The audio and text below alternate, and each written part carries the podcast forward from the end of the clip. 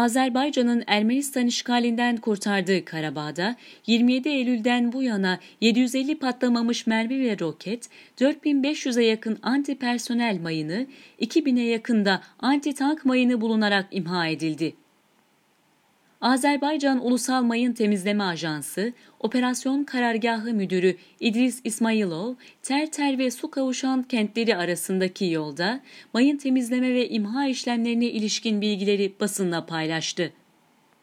İki kent arasındaki 10 kilometrelik yoldaki mayın temizleme işlemlerinin 10 gündür devam ettiğini ve 8 kilometresinin mayınlardan arındırıldığını belirten İsmailov, bugüne kadar 169 patlamamış anti-tank ve anti-personel mayınını etkisiz hale getirdik. 10 kilometrelik yolun 8 kilometresini temizledik. Kalan bölümünü de kısa sürede temizleyerek yolu tamamen açacağız diye konuştu.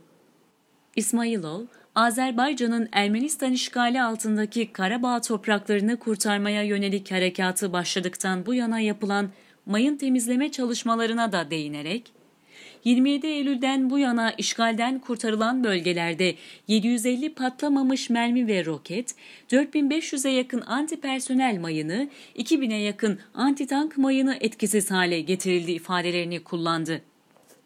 Sadece yollarda değil, tarım arazileri, ormanlar ve meskun mahallelerde de mayın temizleme çalışmalarının sürdüğünü vurgulayan İsmailov, yerleşim yerlerindeki mayın ve patlayıcı tehlikesinin 3-5 yıl içinde sona ereceğinin altını çizdi. İsmailov şimdiye kadar 6500'e yakın anti-tank ve personel mayınının imha edildiğini belirterek şunları kaydetti. Orman, tarım arazisi ve otlakların da içinde bulunduğu tüm arazinin mayından temizlenmesi 10 yılı bulacak. Ancak bu kentlere geri dönüşler 10 yılı bulacak demek değil. 3-5 yıla insanların ata yurtlarına dönmeleri temin edilecek.